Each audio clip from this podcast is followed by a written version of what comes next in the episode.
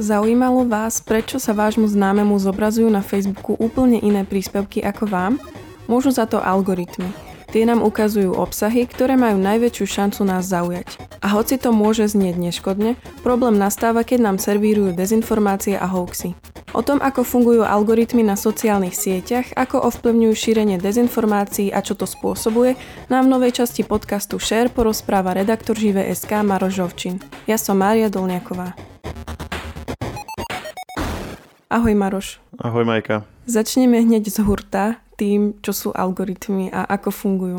Ja by som možno na úvod povedal, že my sme k tomu chystali aj taký veľký článok, ktorý bude isté aj odkazaný v popise k tomuto podcastu, čiže není to, že ja by som teraz bol jediný odborník na tú tému, ale my sme v rámci prípravy toho článku hovorili s rôznymi ľuďmi, či už zo SAUKY, čiže zo Slovenskej akadémie vied, ako aj z KINITu, Kempelenovho inštitútu inteligentných technológií, čiže to sú ľudia, ktorí sa rozumejú tej technickej stránke, ale aj s psychológom, aby sme vedeli, čo to robí s vnímaním teda toho používateľa samotného. Mali sme marketérku, ktorej sme sa pýtali, ako vlastne to ona vidí z pohľadu niekoho, kto pracuje so, so sociálnymi sieťami, ako to využíva tie algoritmy aj na v podstate propagáciu vecí, s ktorými potrebuje pracovať. Takže my sme chceli ten podcast nahrať ako taký súhrn toho, ako nám to celé do seba pozapadalo, ako sme si to celé poukladali a aký je ten výsledný obraz e, toho celého. Takže to len tak ako na úvod. A otázka bola, Maka? otázka bola, že, že čo sú to tie algoritmy a ako fungujú. Áno. Lebo hovorí sa, alebo sú aj prieskumy, že najviac nejakých dezinformácií sa šíri na Facebooku, ale to vôbec nemusí byť pravda. A pokiaľ ide o tie algoritmy, tak veľmi sa diskutuje o tom, ako perfektne funguje algoritmus na TikToku, takže môžeš o tom povedať niečo viac. Algoritmy sú v podstate nejaký nástroj, ktorý používajú sociálne siete. V tomto prípade hovoríme o takých tých odporúčacích algoritmoch, čiže ktoré používajú sociálne siete na to, aby ti odporúčili alebo aby rozhodli, že ktorý ďalší príspevok sa ti ukáže. Či už na TikToku je toto ďalšie video alebo na Facebooku, aké príspevky ďalšie uvidíš, takisto na Instagrame. Potom sú tie reelsky na, na Facebooku alebo, alebo aj tie krátke videá na YouTube, ktoré takisto vlastne na základe nejakej predikcie tvojich preferencií ti ukáže vlastne to ďalšie video. Takisto na YouTube na bočnej strane ten panel s odporúčanými videami, opäť to isté na základe toho, aké videá si pozerala predtým. Sa snaží snaží uhadnúť, čo by ťa ďalej zaujalo. No a toto sú teda tie algoritmy, alebo tie odporúčacie algoritmy, ktoré toto všetko zastrešujú. No a na jednej strane je to, že cieľ tých sociálnych sietí, aby ťa čo najdlhšie udržali na svojom webe, alebo aby udržali tvoju pozornosť a tým pádom, aby ti dokázali ukazovať aj reklamy popri tom obsahu, lebo čím dlhšie si tam a čím dlhšie vidíš tie reklamy, tak tým vlastne oni si vedia vykázať, že že vlastne viac tej reklamy ukázali, teda tým, tým inzerentom môžu ukázať, že viac sa vlastne zobrazovala tým používateľom. Tým pádom, čím je ten algoritmus efektívnejší a čím lepšie ťa udrží na tej sociálnej siete, alebo čím lepšie udrží tvoju pozornosť a čím dlhšie, tak tým je vlastne z pohľadu sociálnej siete a z pohľadu inzerentov efektívnejší. Mm-hmm. No ale má to teda aj tú druhú stránku, že čo keď ten používateľ reaguje práve na nejaké veci, ktoré sú v nejakom zmysle slova či už škodlivé alebo zavadzajúce. Tam potom nastáva ten problém, že ono to síce funguje tak, ako je to nadizajnované, ale môže to človeka uzatvárať do nejakej bubliny.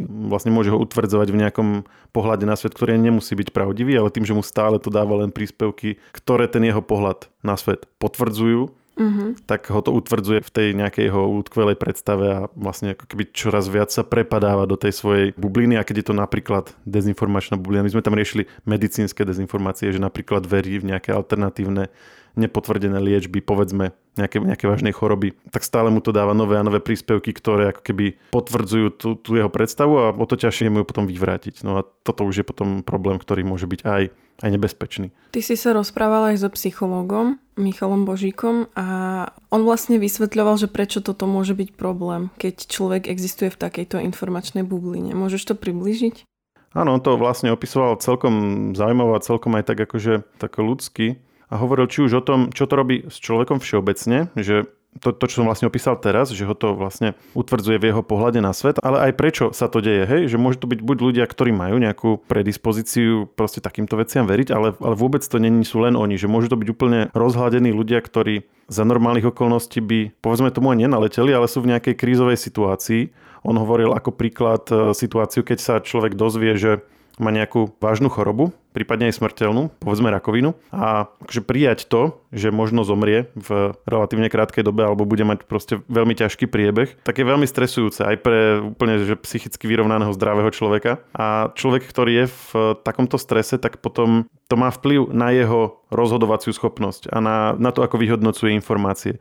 A keď vlastne je vystavený, povedzme najskôr nejakej konvenčnej liečbe, ktorá, ale vždycky je tam nejaká úspešnosť, hej, aj, aj pri či už chemoterapii alebo hormonálnej terapii alebo už čokoľvek, čo sa nasadzuje, tak e, tá úspešnosť je v nejakých percentách a keď on má zrovna tú smolu, že je tá konvenčná liečba neúspešná, nedarí sa, tak to vytvára nejakú frustráciu a keď mu vlastne niekde narazí na nejaké, nejaké alternatívne riešenie, tak e, človek, ktorý je zúfalý, tak, e, tak tomu začne minimálne venovať pozornosť. Hej, začne hľadať, že čo ešte by sa dalo nejako.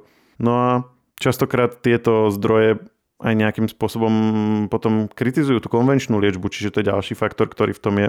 Čiže začne, keď aj hneď neuverí tomu, tak minimálne začne pochybovať, hej, začne si vytvárať nejaké také predstavy, že či, či vlastne postupuje správne, začne, vznikne tam už nejaká nedôvera k tomu v tom vzťahu lekár a pacient pokiaľ ide teda o tú konvenčnú liečbu. No a takto sa to potom stupňuje, nakoniec môže zistiť, že ani tá alternatívna liečba mu nepomohla, ale to už potom tú jeho frustráciu ešte viac zhorší a už vlastne potom nebude veriť vôbec ničomu. No vlastne môže sa dostať do situácie, kedy možno tá pôvodná liečba by mu, keď nie bola pomohla, možno by mu zmiernila tie príznaky alebo by predlžila vlastne ten čas, ktorý vlastne ešte mohol normálne fungovať. Hej, a vďaka tomu, že sa do takéhoto niečoho zamotá, tak vlastne si si zhorší stav, alebo, alebo vlastne v najhoršom prípade aj také, také sú prípady. My sme mali ešte na jar rozhovor s onkologom e, Štefanom Korcom, ktorý hovoril priamo o prípadoch, kedy človek vlastne bol ešte povedzme operovateľný, e, keď sa bavíme o rakovine, že tam je vlastne nejaký nádor, ktorý sa dá do nejakého času vybrať, potom už keď je moc veľký, už sa nedá. Že bol operovateľný, ale tým, že najskôr chcel skúšať tieto alternatívne metódy, tak vlastne zmeškal ten čas, kedy sa to dalo a už keď na konci pochopil, že to nefunguje a že bude musieť predsa len postupovať tak, ako mu lekári radili, tak už to operovateľné nebolo a, a mm. premeškal ten čas. Čiže to je ako keby taký, taký najtragickejší príklad toho, ako to môže celé prebiehať. Takže dá sa povedať, že keď sme nejak zraniteľní nejakým spôsobom alebo cítime nejakú hrozbu, tak vtedy sme ešte viac zraniteľní alebo teda sme ešte viac zraniteľnejší na dezinformácie podobného typu.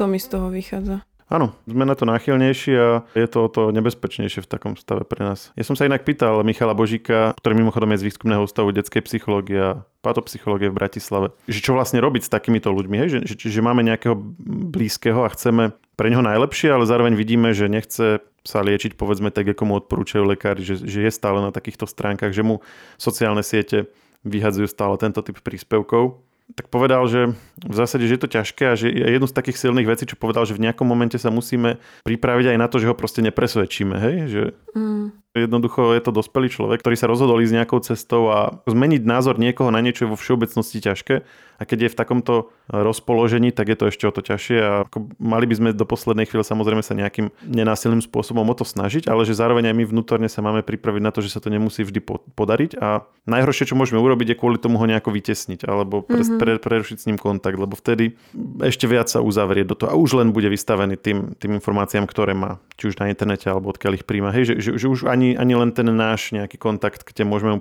povedať nejaký iný pohľad, ani, ani len ten už nebude dostávať, keďže sme ho v podstate nejako mm-hmm. sme nad ním zlomili palicu alebo niečo také. Čiže toto je tako, taký možno dôležitý odkaz z toho celého. Ale asi, asi chceme sa baviť ešte aj o tých uh, algoritmoch. Ja som chcela prejsť na tie výzvy, že okrem tých dezinformácií sa šíria na sociálnych sieťach aj rôzne výzvy, často sú nebezpečné a často ich realizujú deti, povedzme, ktoré možno ešte ani nemajú povolený vek na používanie niektorých sociálnych sietí a došlo aj k prípadom, kedy e, v dôsledku realizácie týchto výziev aj zomreli. Takže čo sú to za výzvy a prečo ich deti robia? Výzvy sú alebo tie challenge po anglicky, sú tie také reťazové hry alebo, alebo podujatia, aktivity, trendy na sociálnych sieťach. Bolo to na YouTube, na, na Instagrame to bolo celku populárne, teraz je to predovšetkým TikTok čo neznamená, že by to úplne z tých iných vymizlo, ale tam je to také najvypuklejšie. A teda je to taký trend, kde sa zadá nejaká úloha a všetci ju teraz plnia a nejak sa v tom predbiehajú, alebo minimálne každý ukáže, že či tú výzvu splní, hej, že ja neviem, že, ne, že bude týždeň držať dietu, to je taká nejak, nejakú zdravú, to je taká pozitívna výzva, alebo že bude, ja neviem, že, že, že vyzbiera neviem, nejaké množstvo plastu, hej, a potom ho dá do zberu. Výzvy môžu byť, že, že pozitívne, neutrálne, ale môžu byť aj negatívne a to sú práve také, ktoré, ktoré vyzývajú k niečomu škodlivému a to je to, ako si ty hovorila, že v krajnom prípade dokonca dochádzalo aj k úmrtiam, že bola napríklad výzva, že ako dlho človek dokáže zadržať dých. Hej a proste nejaké deti akože omdleli z toho a nejaké aj zomreli. Alebo také kurióznejšie, že sa jedli tie, tie kapsule, čo sa do pračky dávajú na, na pranie. Že či si to človek trúfne zjesť, no a nejaký to zjedli a potom sa otravili z toho. A to sa dialo aj na Slovensku, hej? Á, áno, toto bolo myslím, že v Česku. Na Slovensku napríklad bola populárna, že že paracetamolový challenge, to bola, myslím, že aj medzinárodná, ale u nás konkrétne sa boli hospitalizovaní aj nejakí školáci, že koľko vlastne látky s obsahom paracetamolu, čiže to sú také hej, tie, tie voľnopredajné lieky, že koľko ich dokážeš e, zjesť najviac. A to sú proste, hej, to si kúpiš hoci koľko v obchode a keď si dáš jednu, dve, tak je to vlastne určené na to, by to znížilo teplotu alebo potlačilo bolesti, ale keď si ich dáš 20, 30, tak to už je potom... Tak Odporúčaná dávka pre ľudí, tuším, do 60 kg sú 3 tablety. Myslím, no hej, také, tak závisí, že koľko tá tableta bežnejšie. má gramov, áno, že, čiže podľa grama, že. No, no, to je dosť hardcore. A toto sú presne tie veci, ktoré sa veľmi ťažko potom e, kontrolujú. My sa k tomu dostaneme asi, keď sa budeme baviť o tom, že ako tomu predchádzať, ale mm-hmm. že ty to vieš odsledovať, až keď vidíš tie dôsledky toho. No to by si musela vidieť, že všetky príspevky, ktoré, ktoré vznikajú, aby si vedela mm-hmm. odhaliť aj takéto. A plus väčšina z nich nebude populárna. Ty nevieš, či sa kto by čakal, že takáto blbosť sa stane virálnou? To znamená, že sa medzi ľuďmi bude šíriť a budú to skúšať. Že možno, mm. možno to sa akože vôbec ne, nechytí a jedna sa chytí, ale to zistíš až potom, keď to tí ľudia spravili. No. Väčšinou sa to dozvieme práve, keď nejaké dieťa skončí v nemocnici alebo nedaj Bože v hrobe, no, keď to tak poviem. Ako sú tam m, mm, také tie automatizované systémy, ktoré ti povedzme, a, a tie sú aj na TikToku, ktoré zablokujú nejakú vec, ktorá sa javí nebezpečná, že keď máš povedzme nejakú zbraň na videu alebo nejaká krvavá scéna alebo niečo také, hej, tak buď to ukáže, že to je citlivý obsah, alebo to priamo zablokuje. Ale toto, a to sme práve sa o tom rozprávali aj pri príprave toho článku, že častokrát tieto veci sa udejú až potom, ako to video nahráš, hej? To, to vravila aj mm-hmm. uh, Majka Tisoňová, marketérka, že ty tam zješ tú tabletu alebo niečo na tom videu videu a proste usmievaš sa, celé to skončí, všetko dobre dopadlo. Ľudia sú inšpirovaní, tiež to idú vyskúšať, lebo však nič sa nestalo, no ale potom po pol hodine alebo po hodine sa ti niečo stane a potom omdlieš a potom, hej, že to umrtie a ten, ten mm-hmm. vlastne dôsledok toho sa stane už mimo kamery. Takže to potom mm-hmm. už absolútne je nejakým automatizovaným systémom nezachytiteľné, že tam už, tam už potom proste musí na to niekto upozorniť, keď sa to stane. A niekedy sa to ani, tí používateľia sa to nemusia ani hneď dozvedieť, hej? čiže musí niekto vyhodnotiť ten obsah tej výzvy a to je, to je náročné.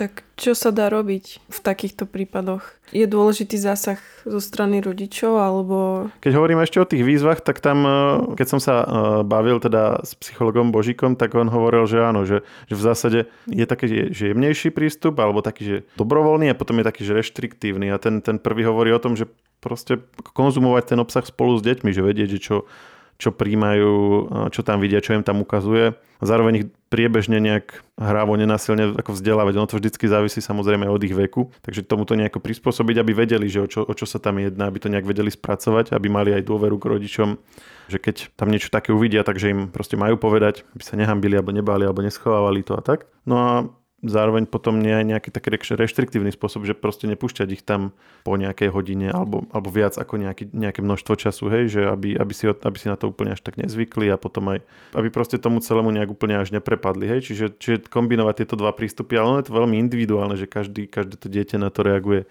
inak, čiže je to, je to vôbec ľahké. Ale stále sa bavíme o rodičoch, o prístupe rodičov, o vzdelávaní, že, že keď budeme hovoriť ešte o tých algoritmoch, tam, tam vieme použiť aj nejaké legislatívne riešenia a vieme, vieme dokonca aj nasadiť nejakú, nejakú umelú inteligenciu a takéto veci, ale že v prípade tých víziev tam je to horšie. Tam je to naozaj predovšetkým o tom vzdelávaní, o tej, o tej kontrole. Ja by som dodala ešte, že niektoré tieto sociálne siete, TikTok, tuším to má Instagram, je taký nástroj pre rodičov, ktorí môžu akoby nejakým spôsobom obmedzovať prístup k niektorým obsahom na TikToku svojich detí že sa dá prezdieľať účet dieťaťa s rodičom uh-huh. a ten má potom kontrolu možno aj nad tým, tuším, že ako dlho je to dieťa na danej sociálnej sieti a proste dá sa to takto regulovať tiež. Áno, tie nástroje sú tam, ale to je zase výzva aj pre rodičov, aby to využívali, aby, aby, lebo, lebo toto není len o deťoch, hej, že tí rodičia tiež mm. musia sa vzdelávať a musia byť aktívni v tom, že ono je naj, najjednoduchšie nechať dieťa s, s telefónom alebo s tabletom a, a neriešiť to, lebo vtedy neruší a, a ne, mm. nepýta nič a je, je, je bokom, hej, a človek si môže riešiť svoje veci rodič, ale proste to je práve to najzradnejšie na tom, že takto sa to jednoducho nedá. Že žiaľ, vyžaduje si to od rodiča nejaké seba vzdelávanie taktiež v tejto oblasti. A tiež ako hovorí, že využívanie rôznych nástrojov, ktoré to vedia nejakým spôsobom uľahčiť. Je to aj trošku také úsmevné v tom smere, že väčšinou, keď je dieťa ticho, tak vtedy vieš, že niečo sa stalo alebo robí niečo zlé. A keď počuješ, že kričí, že sa zabáva, búcha loptou stenu, tak vtedy si taký spokojný, že OK, hrá sa všetko v poriadku, takže... To, to je presne ono, áno. Že keď, keď sa hrajú, kričia všetko a zrazu to stichne, tak vieš, že niekde, niekde sa niečo udialo. Áno. Prejdeme teraz znova k tým dezinformáciám. Uh, mohol by si približiť, ako funguje ten odporúčací systém alebo ako sa človek ocitne v tej bubline, ktorú si spomínal? My sme to opísali z toho psychologického hľadiska a z toho, že čo to môže spôsobovať, ale áno, to je dobre si to poz- rozobrať aj, že čo sa vlastne deje na pozadí a prečo sa to tak deje. Cieľ sme si vysvetlili, že prečo sa o, o to sociálne siete snažia, že si chcú udržať teda tú pozornosť používateľov čo možno najdlhšie teda spôsob je ten, že si vytvárajú také ako keby modely každého používateľa. Mne to celkom dobre chalani vysvetlovali na Sauke, že, že aby som si to predstavil ako také vektory, že smery, hej, že, že máš nejaký, máš teda používateľa alebo máš nejaký bod, hej, oni to vysvetlovali na, na 3D priestore, čo neviem, či to úplne presne prerozprávam, ale mne to dáva ako celkom dobrý zmysel si to takto v, v 3D priestore predstaviť, že máš nejaký bod alebo nejaký tvar, hej, a to je ten používateľ a teraz máš veľké množstvo nejakých záujmov alebo charakteristických črt, ktoré ten algoritmus sleduje. A to sú ako keby vektory, čiže, čiže také čiary, že, že ja neviem, že máš bod a máš povedzme záujem o auta je jedna taká čiara, hej, a tá bude proste veľmi dlhá, mm, aj pôjde na jednu stranu z toho bodu. Záujem o, ja neviem, kvety bude veľmi malý, tak na druhú stranu tá druhá čiara bude, že kvety to bude taká krátka, hej, stredná bude niečo iné, zase do iného smeru a že na rôzne smery sa to takto akože mm-hmm. povysúva, to, to sú tie vektory, no a vlastne z toho vznikne nejaký obrazec, ktorý má proste nejaký, nejaký tvar, ktorý Hej, že v 3D priestore si predstav takýto unikátny tvar, ktorý z toho celého sa vyskladá a to si vlastne ty, to je ten tvoj model. Mm-hmm. No a to je vlastne taký akože unikátny nejaký obrazec, ktorý potom je napárovaný na ten, na ten používateľský účet a čo robia tie algoritmy je, že každého používateľa si takto namodelujú a potom porovnávajú tie modely medzi sebou. Čiže tam sú vlastne dva, dva ako keby hlavné postupy na to. Jeden je, sa to volá, že kolaboratívne filtrovanie.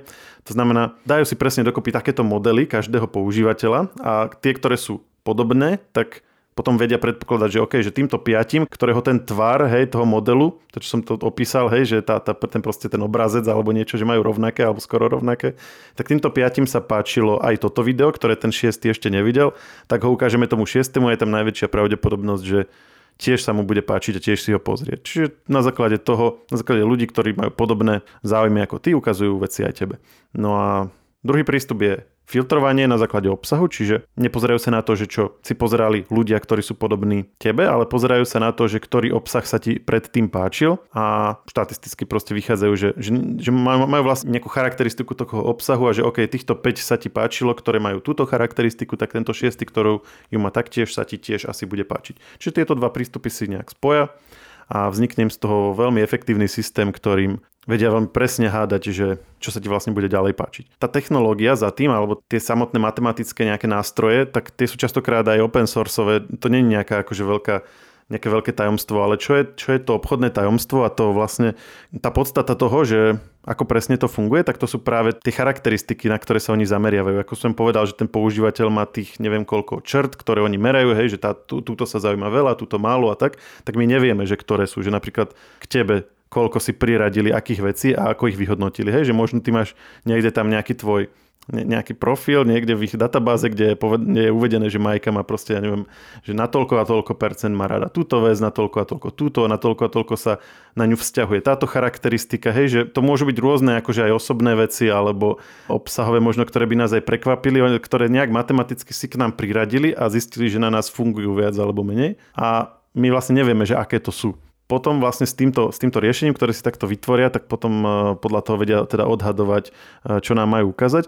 No a na tom aj vidíme, že ten algoritmus ťa vníma ako nejakú, nejakú matematickú informáciu, hej, alebo nejakú maticu, alebo proste nejaký súbor dát a takisto aj tvoje preferencie, čiže on nemá ako rozlíšiť, že tieto vlastnosti sú dobré, tieto sú zlé, hej, že, mm. že tento model je náchylnejší na dezinformácie. Tam je to proste nejaká, nejak, nejaký set dát, hej, nejaké čísla alebo niečo, čo, čo není samo o sebe nič hovoriace. A v tom je ten problém, že ono to môže v praxi fungovať aj, aj dobre, ak sa zaujímam o dobré veci a prospešné a aj zlé, ak, ak vlastne sa zaujímam o zlé veci. Že vlastne je to ako keby nástroj a nie, nie niečo, čo by priamo moderovalo ten obsah. No a tým sa dostávame asi aj k tomu, že čo s tým. Mňa ešte len zaujíma taká vec, že či vieme povedať, povedzme, že Facebook, Instagram, TikTok, YouTube, že ktorý typ z týchto dvoch filtrovaní, ktoré si opísal, teda to kolaboratívne alebo na základe obsahu využívajú či vieme povedať, že alebo vidno to. Lebo mne sa tak zdá, že TikTok používa to filtrovanie na základe obsahu, že on si dosť všíma to, čo ty lajkuješ, čo zdieľaš a podobne. A YouTube mám pocit, že má to kolaboratívne, ale to je len také pocitové, že či nevieme k tomu niečo viac. Toto nevieme, mm-hmm. že mhm. nakoľko je zastúpené ktoré z tých že to riešení. Je to Do istej miery akože budú obidve, ale že ktoré a koľko, mm-hmm. ťažko povedať. A ty to podľa mňa ani nebudeš vedieť e, priamo rozpoznať, že tebe sa možno zdajú nejaké prejavy niečoho, hej, ale ako, mm-hmm. ako sa to u nich na, na pozadí kombinuje. Ty nemusíš mať, povedzme, na tom TikToku žiadnych priateľov, že to, to, teraz sa nebavíme o tom, že koho máš, povedzme, medzi nejakým, nejakom friendliste alebo niečo. To sa skôr bavíme o tom, že oni si podľa tvojho používania vytvoria nejaký model o tebe a možno, hej, mm-hmm. niekde v Amerike je niekto druhý, ktorý má presne taký istý model si na neho z nejakého dôvodu vytvorili, sa im to zdalo, že tento kliká na podobné veci ako táto a potom sa pokusia jemu ukázať niečo, vidia, že to zafunguje, tak to ukážu aj tebe, že ty ani nemusíš hej, vedieť, že to je takto prepojené, vlastne ani nevieš vo väčšine prípadov. Mm-hmm. Čiže toto, toto nie je. A, a, a zároveň aj dobrá otázka, že ako je to vlastne naprieč tými sociálnymi sieťami a k tomu tiež sme e, nič nejaké zmysluplné nevedeli povedať na, mimo toho, že vlastne všetky, my sme sa teda pozerali na Facebook, eh, YouTube, Instagram a TikTok, že všetky to v podstate využívajú, hej, že nie je tam nejaké, že, že táto sociálna sieť by povedzme menej nasadzovala prediktívne algoritmy ako druhá. Mm-hmm. Tak ten problém je naprieč týmito veľkými technologickými spoločnosťami. Že skôr tam ide o to, že ktorá sa viac využíva v tej danej krajine, ktorá menej než to, že by niektorá z nich nejak inak sa k tomu stávala. Mm-hmm. A spomínal si, že teda tie algoritmy vieme svojím spôsobom využívať aj dobre, keď nám ukazujú možno nejaké návody na to, ako presadzať rastlinky alebo nejaké typy na to, ako cvičiť a podobne. Ale aj v negatívnom zmysle a to práve vtedy, keď nám podsúvajú nejaké dezinformácie a hoaxy a utvrdzujú nás v tej spomínanej bubline. Prečo sa tie dezinformácie šíria na tých sociálnych sieťach a prečo ich tie sociálne siete vo väčšej miere neregulujú? Šíria sa, pretože sociálne siete same zo svojej podstaty sú teda používateľom generovaný obsah. Čiže čo tam používateľia dajú, to tam je. A samozrejme je nejaký set e, pravidel, každá sociálna sieť ich má, že čo je zakázané, čo nie je a niektoré veci sa filtrujú ľahšie ako iné. Povedali sme, že napríklad nejaké zbranie alebo nejaký násilný obsah, hej, nahota povedzme, to sa dá automatizovanými spôsobmi relatívne rýchlo odfiltrovať, hej? Že, že nejaký rozpoznávač obrazu a ten tam uvidí niečo, čo by tam nemalo byť, keď sa teda bavíme, lebo to sme ešte možno nespomenuli, ale my toto riešime teda prierezovo, hej? že či už video, alebo obraz, alebo, alebo text, to znamená nejaké textu, textové príspevky, statusy a tak. Čiže bavíme sa ako keby o, o všetkých týchto teraz formách obsahu súhrne, ale teda keď sa bavíme povedzme o rozpoznávaní, nejakom takom hlúpom, hej, že proste na tomto obrázku je niečo, čo sa podobá na toto, tak to sa dá ľahko odfiltrovať. Alebo v tomto komentári som použil takéto slovo, tak hej, to je, to je tiež pomerne jednoduché. Ale keď je tam nejaká správa, hej, nejaký, dajme tomu text, ktorý vysvetľuje účinky nejakej látky, keď si hovoríme o medicínskych dezinformáciách napríklad, a argumentuje a má tam aj nejaké zdroje a je to celé, má to nejakú hej, novinárskú štruktúru, tak teraz vyhodnotiť, že či to je pravda alebo to není pravda, to už je problém. To už automatizovanie sa robí ťažko. A tam už potom musia nastupovať nejaké ďalšie nástroje a tie už sú potom pomalšie, sú menej efektívne, alebo v niektorých prípadoch, ak tomu sa dostaneme, že ešte, ešte proste nie sú rozvinuté, hej, že není sú ešte nasadené. Lebo celý ten trend proste prišiel tak rýchlo, že, že legislatíva a aj nejaké kontrolné mechanizmy ho len dobiehajú. Že mali sme tu odrazu Facebook, mali sme tu odrazu TikTok, Instagram a bolo to také, že takmer neriadené celé a teraz vidíme, čo to spôsobuje a snažíme sa spätne hľadať riešenia, ako to, ako to, ako to začať nejako strážiť. A aké sú tie riešenia? Ako obmedziť šírenie dezinformácií? Také úplne najlogickejšie, čo som sa pýtal a čo ma hneď chalani e, v Sávke ako uzemnili, že to nie, tak to bolo, že, že dobre, že keď tie algoritmy toto propagujú, no tak správame také algoritmy, čo nebudú teda informácie propagovať, hej, mm. a, a, a iba tie dobré správy, ale samozrejme to som asi popísal, že, že to vlastne je hlúposť, že, že on ten algoritmus vidí tam nejaké matematické údaje, on nevidí ten obsah a keby aj videl, tak mm-hmm že, že na základe čoho ho nejak naučí. Čiže proste ten algoritmus je jednoducho nástroj, ktorý nejako funguje na základe nejakých matematických modelov a my sa proste musíme podľa toho zariadiť, hej, keď ho tam už raz chceme mať. Že on nerozumie tomu obsahu, tomu významu. Nie, on ani nevidí, on tam vidí proste nejaké údaje, nejaké čísla. Proste tuto je týchto viac, tuto je týchto menej. Hmm. Tak e, postupuje tak, ako je nastavený. A hoci, napríklad Martin Schelling z, zo Sauky to spomínal, že boli také úvahy, že zapracovať do tých algoritmov takú vec, že keď ti to vyhadzuje povedzme ten vektor nejakého záujmu veľmi na jednu stranu, Takže dávať tam proste matematicky, zapracovať tam takú vec, že by to presne z opačnej strany hodilo niečo. Mm-hmm. Že dajme mhm. tomu vytvorili model, na základe to, ktorého uh, tušia, že mám veľmi rád veľké americké pick-upy napríklad, hej, tak by si to vlastne nejako matematicky vyhodnotilo, že čo je presný opak tohto a to by mi tam, dajme tomu v každom desiatom príspevku šuplo. Aby som mal mm-hmm. vlastne nejaký alternatívny pohľad. Hej, že by mi tam dalo, ja neviem, teraz nejaký, nejaké Volkswagen Beetle alebo niečo také, nejaké, nejaké mini nejaké smarty by mi tam hádzalo. A, a teda samozrejme logika za tým je, že keď niekomu napríklad to ukazuje medicínsky hoax, tak raz za čas mu toho hodí nejakú, dajme tomu správu podporujúcu klasickú medicínu alebo niečo, ale to je také veľmi, že za, na dlhé lakte, že ako ty vieš, že mm-hmm. čo je ten opak toho, že ten matematický model opäť raz nevie, že čo je vlastne opak čoho, hej, že možno by to bolo niečo iné, možno by to vlastne ani nebolo z toho súdka a možno by to tak ani na to nereagoval ten používateľ, že je to ako zaujímavý nápad, ale ako by to v praxi mm-hmm. fungovalo je veľmi otázne. Ďalšie nástroje sú potom klasické reportovanie, to, čo sa už aj deje. Hej, že, že používateľ to nahlási, že tuto je nejaký, nejaká informácia, ktorá je zavadzajúca, pozrite sa na to. No a tam sú potom administrátori, ktorí to riešia a používa sa teda spolupráca napríklad v Facebooku aj, a teda aj ďalšie siete majú väčšinou spoluprácu s nejakými externými agentúrami. Napríklad na Slovensku Facebook spolupracuje s agentúrou AFP, ktorá má na starosti to, že keď niekto nahlási nejakú informáciu a tvrdí, že je zavádzajúca, tak sa na to pozrú a vyhodnotia teda, či to je pravda alebo nie. To sú tí tzv. fact-checkery. Fun fact, pre slovenský trh má AFP vyčleneného jedného fact-checkera pre celý Facebook. Je to, je to extrémne málo na to, koľko ľudí Vieš, zaujímavé by ma, že koľko času má povedzme na jeden príspevok, zhodnotiť ho a podobne.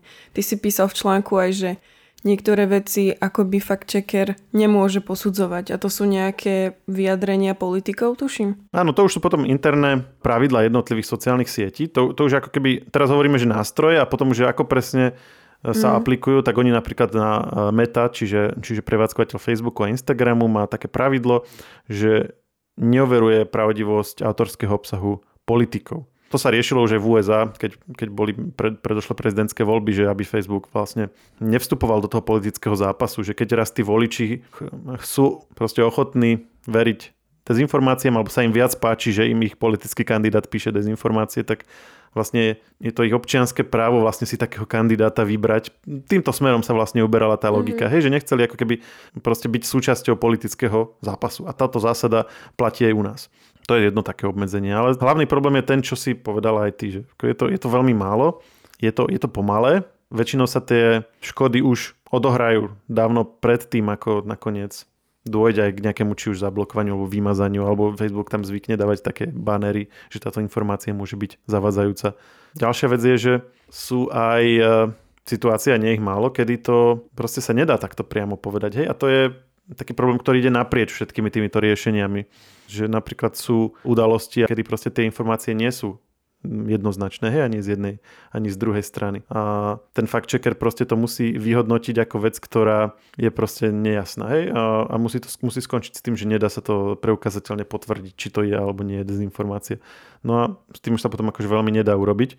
Čo sa dá urobiť je pomáhať tým fact checkerom Jednak teda akože tým, že ich bude viac, hej, že, že personálne, ale čo je možno mm-hmm. zaujímavejšie, tak pomáha pomáhať im vlastne umelou inteligenciou. A tam sú dve také zaujímavé riešenia, o ktorých sme sa bavili. Jedno je automatické vlastne vyhľadávanie tých textov, ktorých môže byť nejaká dezinformácia alebo nejaký iný problematický obsah. Lebo sme hovorili, že keď tam je konkrétne nejaké slovo, tak to ti vyhodí, hej, alebo keď tam je nejaký obrázok. Ale že keď je to správa, a tá správa je nepravdivá, takže či to vie umelá inteligencia nejako zistiť. Myslíš súkromnú správu? Nie, text, akože správa mm-hmm. ako mhm. článok, ako novinová mm-hmm. správa, dajme mm-hmm. tomu. Hej, na, na nejakom webe, alebo alebo na nejakej facebookovej stránke, dajme tomu, v statuse nejakého človeka. Hej, opíše povedzme, na Ukrajine sa nejaký generál, neviem čo sa s ním stalo, hej, chytili ho a bla bla bla.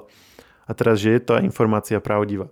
No zistili, Martin Schelling zo Savky so, so študentami mali taký výskum, kde použili databázu zahraničnú, oni, oni to riešili na téme, myslím, že nejakých politických eh, dezinformácií. Použili zahraničnú databázu mnohých vlastne pravdivých, overených už textov a potom textov, ktoré boli potvrdené ako dezinformácie a mat ako strojovým učením ich proste porovnávali medzi sebou, že proste prehnali ich cez nejaký algoritmus, ktorým vlastne hľadal medzi nimi podobnosti a rozdiely a ukázalo sa, že keď dostatočne veľa takýchto správ naleješ do toho algoritmu, tak on začne byť schopný rozlišovať medzi nimi s prekvapujúco veľkou presnosťou.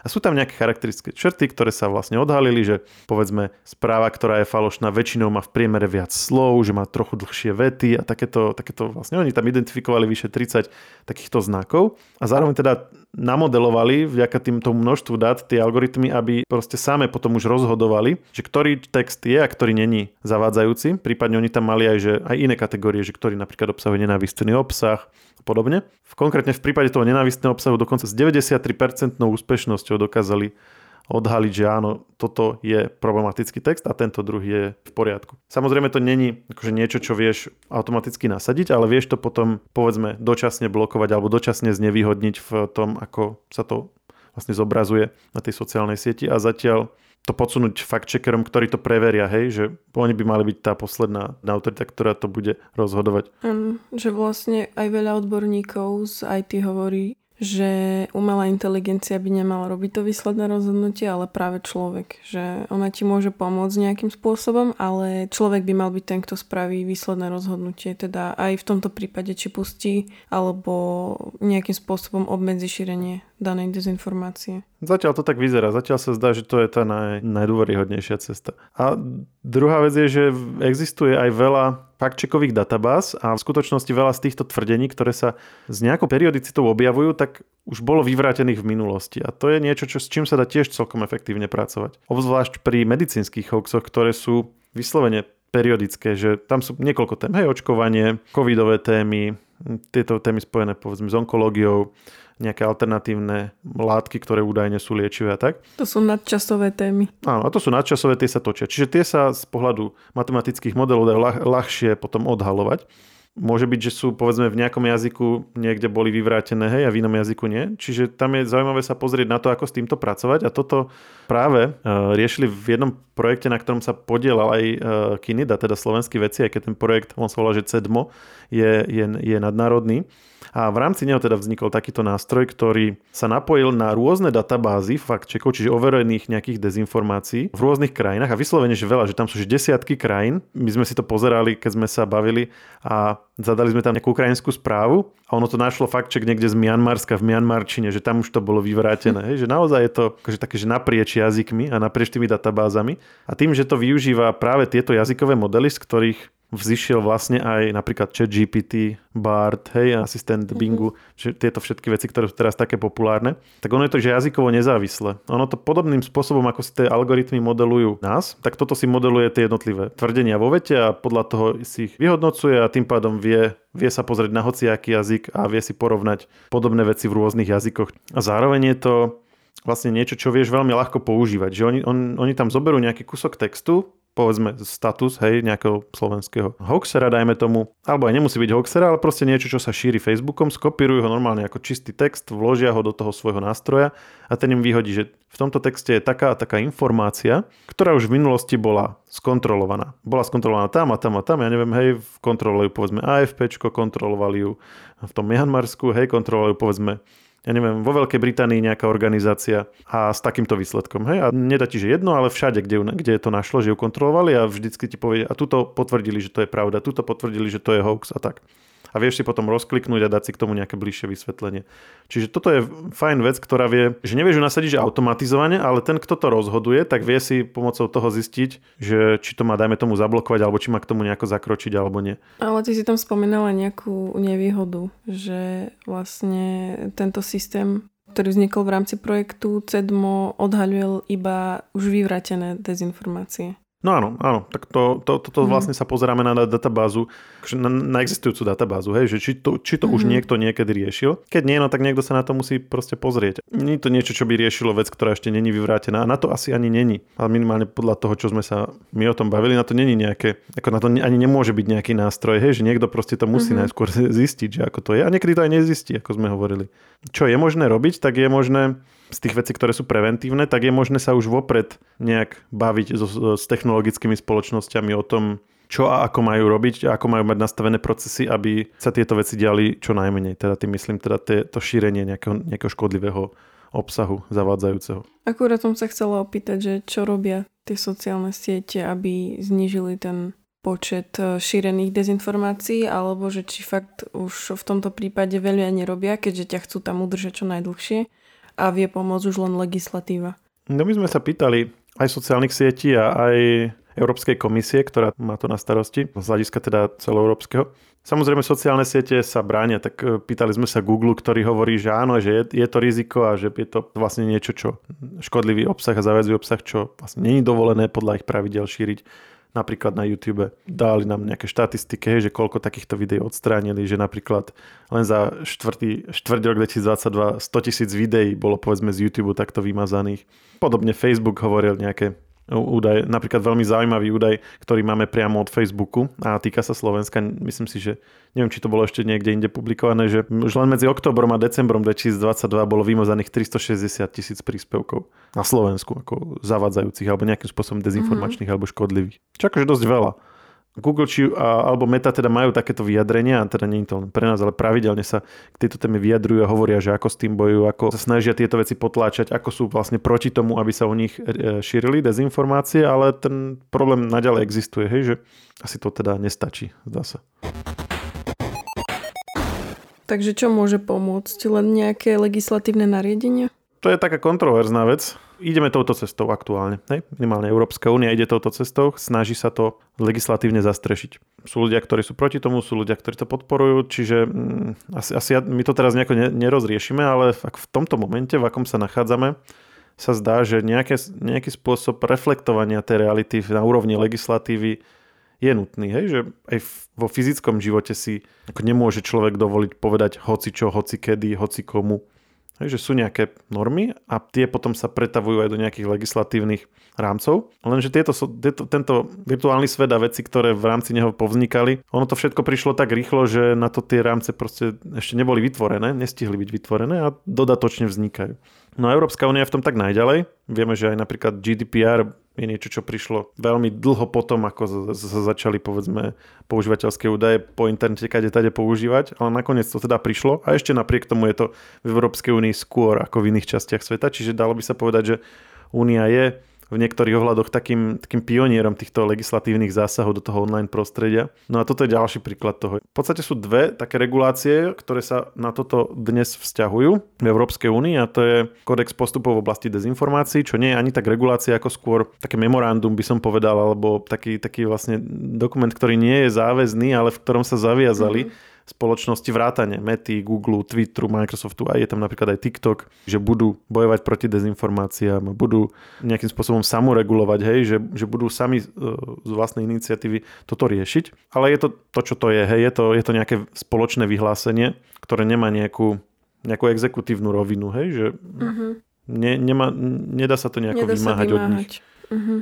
No ale to, čo sa dá, to, to je už potom to DSAčko, ten akt v digitálnych službách, a o tom sme mali myslím, že niekedy v lete minulého roku aj osobitný podcast, priamo s vedúcim zastúpenia Európskej komisie na Slovensku s pánom Vladimírom Šuchom, ktorý, ktorý to vtedy vysvetloval, lebo vtedy akurát mm-hmm. to bolo schválené v Európskom parlamente a teraz je takéto prechodné obdobie, kedy sa to zavádza do legislatív národných štátov a tam už sú konkrétne proste zákonné požiadavky na tieto veľké technologické spoločnosti. Sú tam veci ako, že musia robiť nejaké oni svoje audity, kde ukazujú, že ako vlastne tieto veci riešia.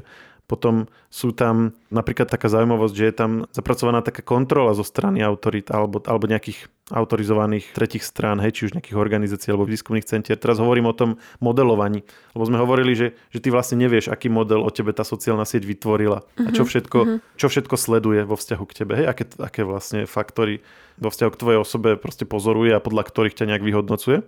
Toto je samo o sebe obchodné tajomstvo, tak sa to v tom akte o digitálnych službách rieši tak, že budú vyčlenení nejakí výskumníci, ktorým bude musieť tá technologická spoločnosť tieto veci ukázať interne, bude to uh-huh. podmienené nejakou dohodou o nevynášaní informácií, ale proste bude sa nejaká tretia strana na to môcť pozrieť a vyhodnotiť to, že či to je samo o sebe nastavené nejako škodlivo alebo nie. Uh-huh. A hovorí sa napríklad o tom, že niektoré sociálne siete by vlastne odišli z Európskej únie, lebo nechcú pristúpiť na tieto pravidlá. Napríklad do Twittery sa to hovorí. Hrozí také niečo, že by, že by odišli tieto sociálne siete z našich trhov? Pri Twitteri teraz je všetko možné, však vieme, ako, ako je to s Twitterom, ale ako je, je, je to veľký trh. Toto vravela napríklad aj Majka Tisoňová, že akože môže sa im to nepáčiť, ale že, že kto by sa chcel pripraviť o zisky z takého veľkého trhu. Hej, že to ani, ani pre TikTok by to nebolo žiaduce. Uh-huh. Že keby aj nejaká sociálna sieť odišla, tak by tým uvoľnila priestor pre konkurentov. Áno, a to je, to je niečo, čo sme sa tak okrajovo bavili aj s, s pánom Šuchom ešte vtedy v júni. To, mm-hmm. V tom článku je aj na to odkaz, že ono to priamo nie je tým cieľom, ale vytvára to do istej miery priestor aj pre nejaké lokálne služby. Proste nadizajnovať sa už podľa toho a, a vlastne využiť ten priestor na trhu, ktorý proste vznikne potom ako ak by teda došlo k tomu, že či už by niekto odišiel, alebo by povedzme niekto zmenil svoju alebo zmiernil svoju aktivitu v tomto priestore kvôli takýmto obmedzeniam. Uh-huh. Čiže ako keby je tam aj tento rozmer, ale není to akože kvôli tomu primárne robené. Na záver článku si písal o tom, že čo je vlastne najspoľahlivejšia cesta, ako predchádzať takýmto dezinformáciám a napísal si, že to je práve vzdelávanie. Dal by sa povedať, že keby každý človek si overoval informácie, tak by sme vlastne celý tento podcast nemuseli nahrávať? To by bol ten ideálny stav. Treba povedať, že tieto nástroje sa buď zavádzajú, alebo nie sú dostatočne efektívne, ktoré sme si doteraz popísali. Vrátane teda toho aktu, ktorý pripravuje Európska únia, ktorý teda je síce oficiálne schválený, ale ešte len sa začína zavádzať. Takže či prinesie nejaké výsledky, zistíme až po dlhšom čase. A dovtedy je to skutočne to, to vzdelávanie a to, aby proste ľudia sa naučili fungovať v tom prostredí. Aby sa naučili, že nie všetko, čo im tá ich bublina... Jednak, že tá bublina vôbec existuje, hej, že to, čo mhm. vidia na sociálnej sieti, nie je odrazom toho, v akých pomeroch sú tie názory zastúpené v skutočnom svete. Že to je, uh-huh. to je proste ilúzia, ktorú nám algoritmy, proste programy, ktoré sú takto naprogramované s cieľom de facto, hej, lebo nie, nie s cieľom vytvárať dezinformácie, ale s cieľom ukázať nám to, čo sa nám páči. Čiže to je to je akože vec dizajnu, hej, že tak sú vytvorené, aby nám ukazovali, potvrdzovali nejakú tú našu predstavu o svete. Hej, len to musíme vedieť, akože musíme sa to ako ľudia naučiť, zvyknúť si na to a čo napríklad e, zdôrazňoval aj pán Božík, že akože aktívne sa tomu, než brániť, ale že aktívne s tým pracovať, že, že vedieť, že som v nejakej bubline a preto si naschval dá napríklad followovať aj veci s iným názorom, alebo na schvál chodiť na nejaké stránky, ktoré majú aj iný pohľad, ako je ten náš. A to neplatí len o ľuďoch, lebo, lebo to, ono, ono je to taká predstava, povedzme tuto na, asi možno taký typický posluchač nášho podcastu bude asi patriť do skupiny ľudí, ktorí vnímajú, že sú tu nejakí ľudia, ktorí sú nachylní, alebo ktorí uverili dezinformáciám a potom sú takí tí, hej, že ako je on, ktorí to prekukli a ktorí není sú obeťami dezinformácií. Čo je akože není, není celý ten obraz toho, hej, že, že, že všetci sme v nejakých eh, bublinách, do ktorých nás tie algoritmy uzavreli, alebo sme v bublinách, ktoré vychádzajú povedzme z nášho nejakého pracovného zaradenia, nejakého kolektívu ľudí, v ktorých sa pohybujeme, že každý máme nejakú mieru toho skresleného obrazu. A mali by sme si akože cieľene dávať za úlohu vyhľadávať informácie, ktoré sú není z toho našeho zabehnutého zdroja, ako vychádzať z tej komfortnej zóny toho, kde je všetko také, ako, ako sme na to zvyknutí. Hej, že, že mali by sme začať od seba a potom vlastne to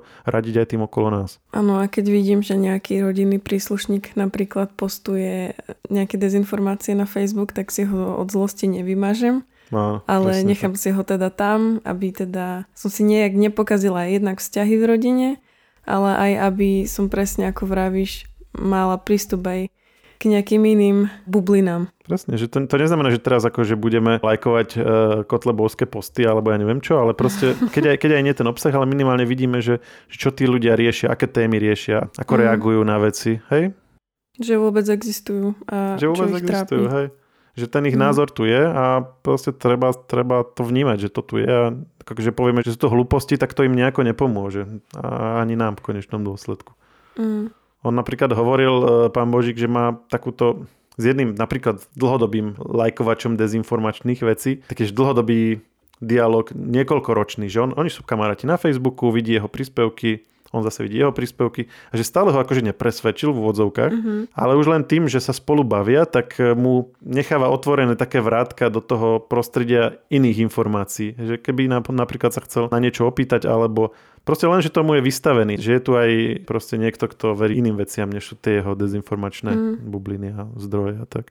Presne ako sa aj v úvode vravel, že ten človek tým, že, že je aj tej mojej bubline, alebo že ja ho nevyhodím zo svojej bubliny, tak stále má ešte prístup aj k nejakým iným oblastiam, ktoré nepreskúmaným, ktoré možno neuprednostňuje, ale teda ho nevyhodím z toho svojho sveta. No, to, je, to je to citlivovanie, že on prvýkrát to uvidí a povie si, že to je hlúposť, ale aspoň to uvidí. Hej, druhýkrát to uvidí, povie si, OK, tak niektorí ľudia majú aj tento zlý názor, tak proste je to tak. Tretíkrát to uvidí, OK, stále tomu neverím, ale minimálne chápem, že prečo si to myslia. A toto platí aj o nás, že toto je tá cesta, ktorou, ktorou vieme akože rozširovať obzory, zároveň obrusovať tie hrany a potom už len to vzdelávanie, hej, vedieť popri tom celom nestratiť schopnosť nejako akože kriticky, keď to je také, že všetko sa teraz hovorí, že kritické myslenie a tak, ale proste je to o tom, že, že vedieť, vedieť vyhodnotiť, že čo, na základe čoho môže niečo alebo nemusí byť pravda, hej, že, že, že podľa akých kritérií sa to vôbec posudzuje a ako vôbec zistím, že ktoré zdroje informácií sú spolahlivé a ktoré nie, tak to už je proste vec, ktorú sa musíme naučiť, či už sami, alebo to je aj, aj úlohou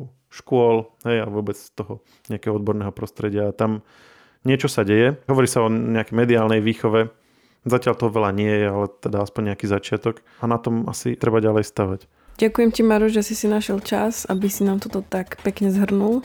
Práve ste počúvali technologický podcast Share, ktorý prináša portál živé.sk.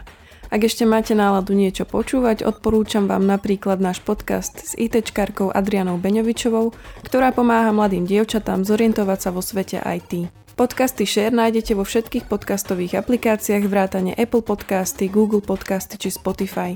Nové časti sa objavujú tiež v podcastovom kanáli aktuality.sk. Ak nám chcete napísať, môžete tak urobiť na adrese podcasty.žive.sk. Podporené Science Plus.